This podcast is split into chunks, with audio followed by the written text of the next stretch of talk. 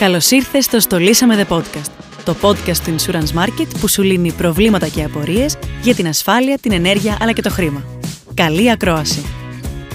Καλημέρα σας, καλησπέρα σας. Καλώς ήρθατε σε ακόμη ένα «Στολίσαμε The Podcast», ένα podcast ε, που γυρίζεται το μήνα Νοέμβριο, το μήνα της Black Friday και δεν γινόταν να μην αφιερώσουμε το σημερινό επεισόδιο σε αυτό το καταναλωτικό φαινόμενο. Γι' αυτό λοιπόν έχουμε μαζί μας να μιλήσουμε για αυτό τον Νίκο Κοστρόγλου, συνειδητή της Coolmetrics, εταιρείας που εξειδικεύεται στο e-commerce. Νίκο, γεια σου. Καλησπέρα σας, καλώς σας βρήκα. Ευχαριστώ για την πρόσκληση. Σε ευχαριστούμε εμείς που είσαι εδώ.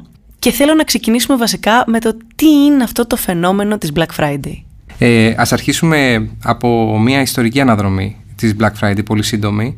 Καταρχάς, στη δεκαετία του 60, με κόκκινο γράφονταν ημέρε με αρνητικό συλλογισμό των πωλήσεων, ενώ με θετικό γράφονταν με μαύρα γράμματα. Κάπως ε, από εκεί ξεκίνησε. Από εκεί και πέρα ε, καθιερώθηκε ότι η τελευταία Παρασκευή του Νοέμβρη, ως η πρώτη μέρα των πωλήσεων της Χριστουγεννιάτικης περίοδου, συνήθως έχει αυξημένους τζίρους και εξού και Black Friday, με την έννοια του Black του λογιστικού. Τώρα, να πούμε κάτι το οποίο δεν έχει άμεση σχέση με το Black Friday σαν εμπορική ενέργεια, αλλά Black Friday επίσης χρησιμοποιούνταν και τη δεκαετία του 60 από τους αστυνομικούς στη Φιλαδέλφια, οι οποίοι παραπανιόντουσαν για τη συμφόρηση των δρόμων και των πεζών. Οπότε το ονόμαζαν και αυτοί Black Friday. Βέβαια, εκείνη την ημέρα. Εκείνη την ημέρα, ναι. Επίσης, Black Friday χρησιμοποιήθηκε και το 1869 για τη μαύρη Παρασκευή του χρηματιστηρίου, όπου υπήρχε ένα μεγάλο οικονομικό κράχ. Τώρα, η δικιά μας η Black Friday μπορώ να πω ότι ε, είναι πιο κοντά στη δεκαετία του 80 που οι λιανοπολιτές έδωσαν αυτόν τον όρο με θετικό χαρακτήρα, δηλαδή δεν υπήρχε αρνητικός χαρακτήρας στο Black Friday και σηματοδότησε ουσιαστικά την ημέρα των ευχαριστειών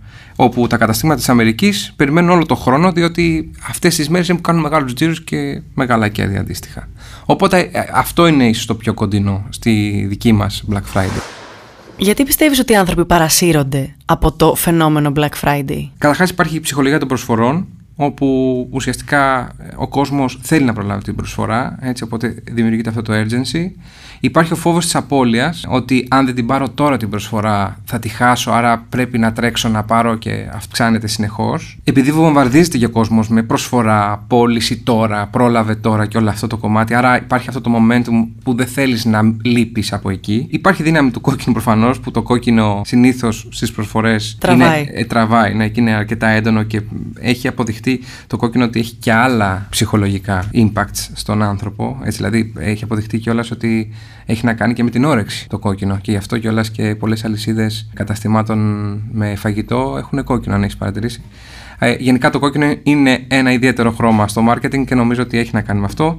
Και προφανώς θα έλεγα εδώ πέρα κυρίως στο γυναικείο κοινό. Ε, υπάρχει και μια απόδραση από το καθημερινό στρες με το shopping. Οπότε. Shopping therapy. Shopping Δεν είναι τυχαίο. Ακριβώς. Και είναι νομίζω και ελκυστικό. Δηλαδή, στο τέλος της ημέρας είναι ελκυστικό να βλέπεις ότι η τάδε τηλεόραση από 500 ευρώ μόνο 2,55. Ναι, προφανώς. Προφανώς. Και ο κόσμος ειδικά τώρα στην Ελλάδα, όπου υπάρχει ακρίβεια έτσι, και ο κόσμος ε, ζορίζεται περισσότερο ίσως να κάνει κάποιες τέτοιες αγορές, νομίζω ότι η Black Friday ίσως να αποκτήσει ένα ακόμα μεγαλύτερο effect. Ενδιαφέρον τι είναι αυτό που θα κάνει τον καταναλωτή να πει θα το αγοράσω το συγκεκριμένο προϊόν την Black Friday. Το βασικό κομμάτι που θα πει θα αγοράσω έχει να κάνει με το value for money.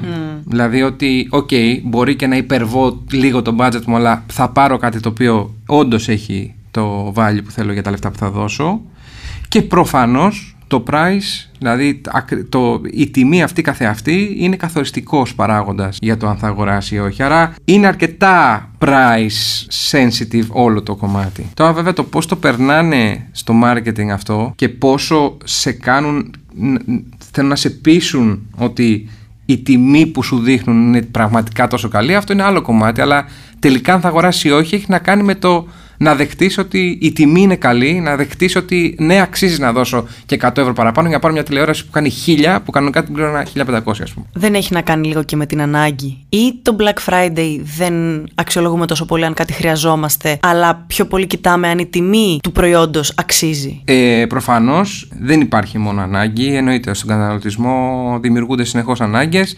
Πόσο μάλλον όταν βλέπεις κάτι το οποίο ίσως να μην είχες σκεφτεί ότι σου αρέσει, αλλά είναι σε τόσο φανταστική τιμή και τόσο δυνατή προσφορά που τελικά θα το πάρεις. Άρα υπάρχει πάρα πολύ αυτό το effect. Δηλαδή πέρα από την πραγματική ανάγκη και η δημιουργία ανάγκης. Πώς έχει εξελιχθεί η συμπεριφορά των καταναλωτών κατά τη διάρκεια της Black Friday τα τελευταία χρόνια; Λοιπόν, ε, τα στοιχεία δείχνουν ότι παρά τα προβλήματα που υπάρχει στην ακρίβεια και στον πληθωρισμό, ένα μεγάλο κομμάτι του πληθυσμού θα κάνει τις αγορές στη συγκεκριμένη περίοδο. Όπως είπαμε και πριν, θεωρώ ότι έχει να κάνει πάρα πολύ και με την εξοικονόμηση χρημάτων και με τη, ότι θα βρω τώρα την προσφορά και επιτέλους θα το πάρω, ας πούμε. Επίσης, κάποια στοιχεία που είναι σημαντικά είναι ότι σκεφτείτε ότι ένας στους πέντε καταναλωτές έχει δηλώσει ότι φέτος θα αγοράσει στην Black Friday.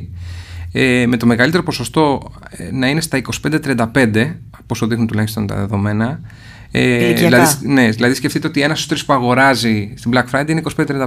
Ένα άλλο πολύ ενδιαφέρον στοιχείο είναι ότι ε, στην Black Friday ανεβαίνει πάρα πολύ το ποσοστό των ανθρώπων που δεν είναι συστηματικοί online buyers. Υπάρχουν και αυτοί ακόμα λοιπόν που δεν αγοράζουν πολύ online, αλλά ακόμα και αυτοί ε, έχουν ε, ένα σημαντικό impact στις ε, πωλήσεις του Black Friday και είναι, είναι απόρρια των μεγάλων marketing ενεργειών που γίνονται σε όλα τα κανάλια και παρασύρονται ακόμα και αυτοί δηλαδή που δεν είναι online buyers. Ακριβώς.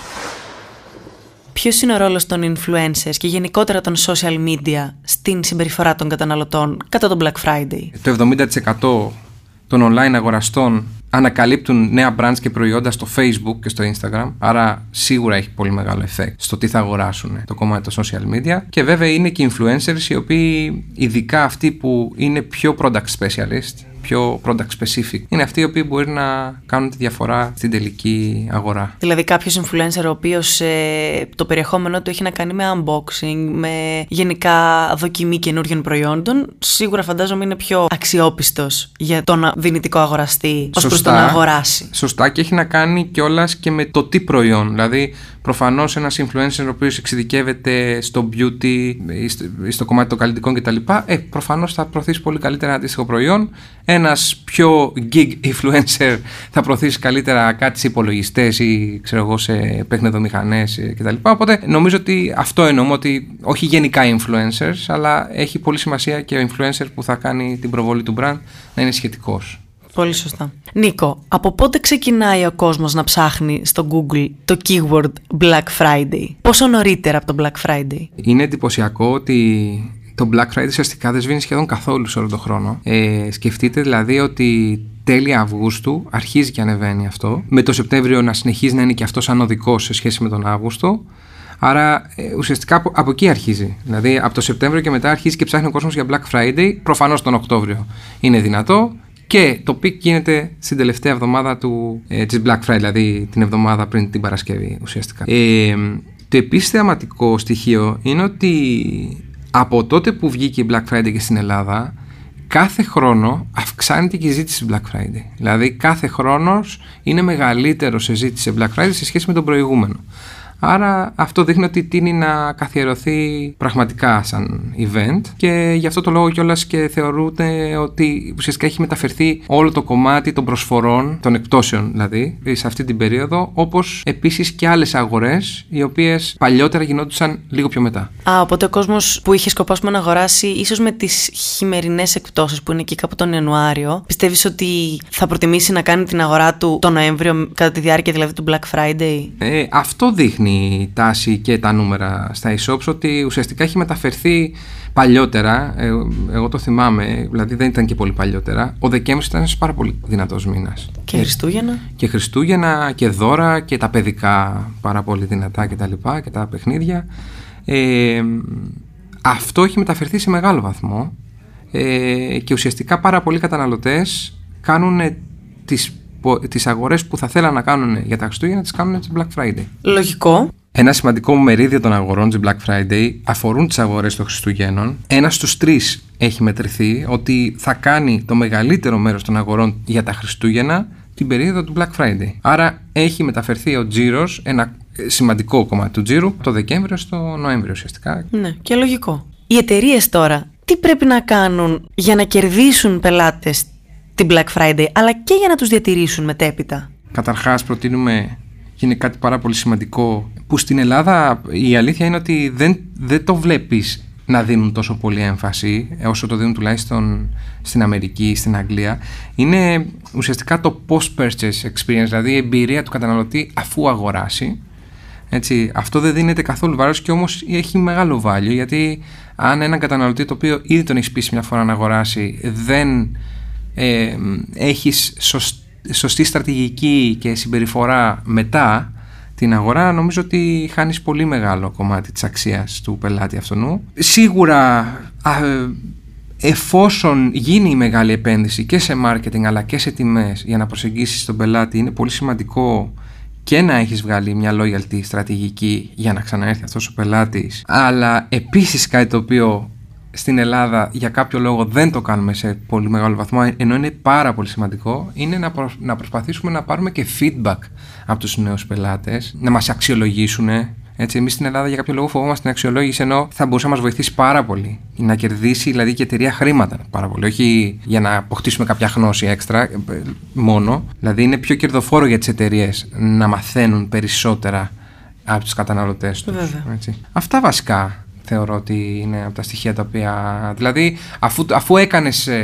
Έκανες το marketing, έκανες την επένδυση, ε, είναι πάρα πολύ σημαντικό να δεις μετά πώς θα μεγιστοποιήσει αυτή την αξία της επένδυσης που έκανες και νομίζω ότι είναι πελατοκεντρική ε, η στρατηγική η οποία πρέπει να ακολουθήσει το e-shop.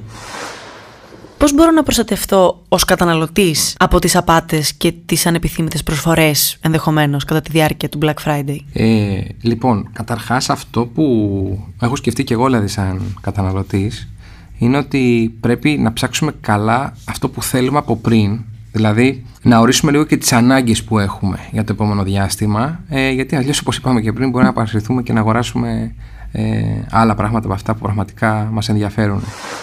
Επίσης, ε, πάνω στον πανικό των προσφορών, την Black Friday και μείωση τιμών κτλ. κτλ μπορεί να παρασυρθούμε και να πάρουμε κάποιο brand το οποίο να μην το γνωρίζουμε καλά, να είναι χαμηλής αναγνωρισιμότητας, βέβαια να είναι σε μια πολύ δελαστική τιμή. Οπότε αυτό κάποιες φορές δεν βγαίνει και σε καλό, γιατί ουσιαστικά το φθηνό βγαίνει πιο ακριβό τελικά. Πρέπει πάντα να βλέπουμε τις αρχικές τιμές από πριν. Δηλαδή, καλό είναι η έρευνά μας να ξεκινά αρκετά πιο πριν, να σημειώνουμε τις τιμές τις οποίες βλέπουμε. Γιατί αυτό είναι είχαν... πολύ σημαντικό τύπο. Ναι, ναι, γιατί είχαν γίνει και διάφορα στο παρελθόν σχετικά με αυτό, ε, με αλλαγές δηλαδή στι αρχικές τιμές, τελευταία στιγμή κτλ, κτλ. Τώρα από εκεί πέρα, όποιος ψωνίσει σε φυσικό κατάστημα, ε, επειδή και εκεί υπάρχει πολύ μεγάλη επιρροή προφανώς, γιατί το βλέπεις και ζωντανά το προϊόν μπροστά σου κτλ. Άρα μπορεί να επηρεαστείς ε, ε, και πολύ πιο δυνατά εκείνη τη στιγμή. Είναι σημαντικό όμως πριν πας στο ταμείο να ελέγξεις το ίδιο προϊόν online αν υπάρχει διαθέσιμο σε καλύτερη τιμή. Πολύ σωστά. Πολύ ωραία tips. Τι αξίζει πραγματικά να αγοράσω το Black Friday? Καταρχάς αξίζει να αγοράσεις ό,τι έχεις ανάγκη και έχεις τσεκάρει όντως ότι είναι πραγματικά σε καλή τιμή. Αυτό είναι ένας, ε, αυτός είναι ένας γενικός κανόνας, έτσι. Γενικά όμως, και έχει παρατηρηθεί και στο εξωτερικό αυτό, οι ηλεκτρικές συσκευές, δηλαδή τηλεοράσεις, οικιακές, ε, άσπρες συσκευές δηλαδή, ε, είναι αυτές που έχουν το μεγαλύτερο τζίρο συνήθως στην Black Friday και το μεγαλύτερο effect. Ίσως λόγω και ότι τελειώνει ε, κάποιο, δηλαδή βγαίνει κάποιο καινούριο release των συσκευών αυτών το επόμενο χρόνο Οπότε γι' αυτό κιόλας ε, ίσως είναι και ευκαιρία να αγοράσεις μια ελαφρώς πιο παλιά τηλεόραση, ας πούμε. Ε, κονσόλες παιχνιδιών, πολύ ε, μεγάλη τζίρη και εκεί και γενικότερα γύρω από τις ηλεκτρονικές συσκευές. Αυτό εκεί είναι ο μεγαλύτερος ε, τζίρος, έτσι, στη Black Friday. Βέβαια, ε, ειδικά έτσι πως εξελίσσεται, γιατί πιστεύω ότι ξεκίνησε και περισσότερο με ηλεκτρικές συσκευές και τηλεοράσεις και που έβγαινε το καινούριο iPhone και έπαιρνε το παλιό iPhone πιο φθηνά κτλ. κτλ. νομίζω ότι σιγά σιγά ανεβαίνει και αρκετά και το κομμάτι της μόδας στην Black Friday, το οποίο στην αρχή δεν ήταν τόσο έντονο. Ναι. Πάμε στην τελευταία ερώτηση του ενός εκατομμυρίου. Τελικά υπάρχει Black Friday στην Ελλάδα; Αυτή η ερώτηση τώρα είναι των χιλίων πόντων ερώτηση. Ε, σίγουρα υπάρχουν καλές προσφορές αν ψάξει κανείς και σίγουρα επειδή είναι και ψηλοαρχή της σεζόν μπορεί ειδικά δηλαδή και στη μόδα ε, μπορεί να βρει πράγματα στο νούμερο που ψάχνει που μετά συνήθως σε εκπτώσεις μπορεί να μην βρει σε καλές τιμές. Ε, σίγουρα δεν είναι, δεν είναι αντίστοιχη Black Friday στην Ελλάδα με αυτό που γίνεται ε, σε άλλες χώρες του εξωτερικού και ειδικά στην Αμερική. Δηλαδή στην Αμερική ειδικά στην αρχή της Black Friday όταν έχει ξεκινήσει με τα ηλεκτρονικά και τα λοιπά ε, που γινόταν και πανικός και, με, και έξω από τα μαγαζιά που μαζευόντουσαν, ποδοπατώντουσαν κτλ. Εκεί, προφα... εκεί υπήρχαν πραγματικά πολύ δυνατές προσφορές. Δηλαδή μπορεί να, να, να έβλεπες, ε, να έβρισκες μια τηλεόραση περσινή που κάνει κανονικά χίλια δολάρια, να την έβρισκες 250. Δηλαδή υπήρχαν τόσο μεγάλες προσφορές. Πράγμα το οποίο δεν έχει παρατηρηθεί τόσο στην ελληνική αγορά, κυρίως στο κομμάτι του ηλεκτρονικού. Αυτό θεωρώ ότι έχει να κάνει και με τον ανταγωνισμό αλλά και με το μέγεθος της αγοράς. Δηλαδή, ένα μεγάλο κατάστημα το οποίο κάνει πάρα πολύ μεγάλο τζίρο σε ηλεκτρονικά και έχει τεράστιες αποθήκες κτλ. Μιλάμε τώρα για την Αμερική έτσι, και με τον καταναλωτισμό που έχει. Προφανώς έχει πολύ περισσότερα περιθώρια και να διώξει το στόκ να ε, έχει και πολύ πιο έντονα πτωτικές τιμές. Οπότε είναι, είναι δηλαδή και λογικό αυτό. Είναι, είναι και θέμα όγκου. Από εκεί και πέρα ξαναλέω ότι σίγουρα υπάρχουν ευκαιρίες που μπορεί κάποιος να τις ψάξει να τις βρει. Αλλά υπάρχουν και πάρα πολλά προϊόντα τα οποία ε, δεν είναι τόσο φανταστικές τιμέ όσο θέλουν ε, να διαφημίζουν. Ναι. Νομίζω ότι αν κάτι πρέπει να κρατήσουμε από αυτά που είπαμε τώρα, το πιο βασικό είναι αυτό που είπες με την έρευνα. Να ξέρει ο καταναλωτής την τιμή του προϊόντος που θέλει αρκετές μέρες, εβδομάδες, ίσως και κανένα μήνα πριν το Black Friday, για να ξέρει αν πραγματικά η έκπτωση που βλέπει το Black Friday είναι πραγματική ή είναι πλασματική. Ακριβώς. Ακριβώς. Ε, αυτό είναι πάρα πολύ σημαντικό στοιχείο. Όπως επίσης και να μην ξεχνάμε ποτέ ποιες είναι οι πραγματικές ανάγκες. Αυτό μπορεί να μας παρασύρει σε, σε μεγάλα έξοδα και τελικά μετά το μετανιώνουμε, ας πούμε. Έτσι, πολύ σωστά. Νίκος, ευχαριστούμε πάρα πολύ που ήσουν μαζί μας. Μας έθεσε πάρα πολύ σημαντικές και ενδιαφέρουσες πληροφορίες. Εγώ σας ευχαριστώ πολύ. Ήταν χαρά μου και εύχομαι σε όλους καλές αγορές την Black Friday και με προσοχή. Έτσι, πολύ σωστά. Ευχαριστούμε πολύ και εσάς που μας ακούσατε και τα λέμε σε ένα επόμενο. Γεια σας. Αν σου άρεσε αυτό το podcast, μην ξεχάσεις να μας ακολουθήσεις στο Spotify, στο YouTube ή στα Google ή Apple Podcasts.